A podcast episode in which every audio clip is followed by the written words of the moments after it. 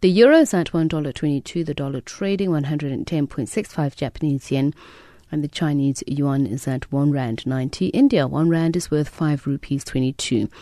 Nigeria, 1 US dollar, 305 naira 30. Kenya, 102 shillings, 75. Botswana, 9 Pula 68. On Wall Street, stocks opening in positive terrain. The Dow is trading flat, while in Europe, equities are extending gains in late afternoon trade. The FTSE 100 is 0.4% firmer. The DAX in Frankfurt has gained 1.1%, while the CAC 40 in Paris is 0.6% up.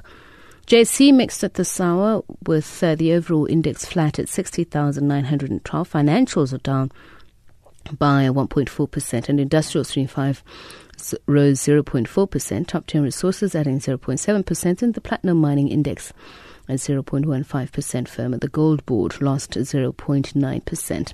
Capital market, the yield on the R186 government bond at 8.49%. Commodities, Gold trading at $1,333, platinum $1,012 an ounce.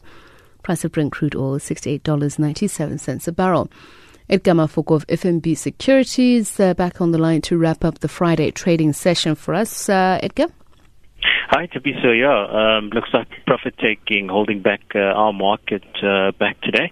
Uh, we've got the top 40 only up about uh, 0.1 of a percent on the day. Uh, a lot of the weakness coming from the resources and uh, the banks, which were very strong for, for the rest of the week.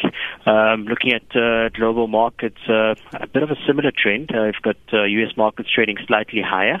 Uh, we've got the Dow up about uh, a quarter of a percent at this point in time. Nasdaq also up about a, a quarter. Expecting a lot of uh, tech companies to start reporting. We've had IBM starting, uh, you know, that reporting cycle for the for the tech stocks.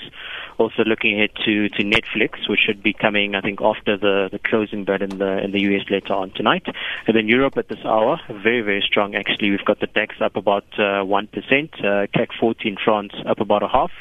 Um, and then London's FTSE that's up about uh, a third of a of a percent uh, thus far. All right, thanks, uh, Edgar. You enjoy the rest of your week and weekend. Edgar Mafoko of FNB Securities.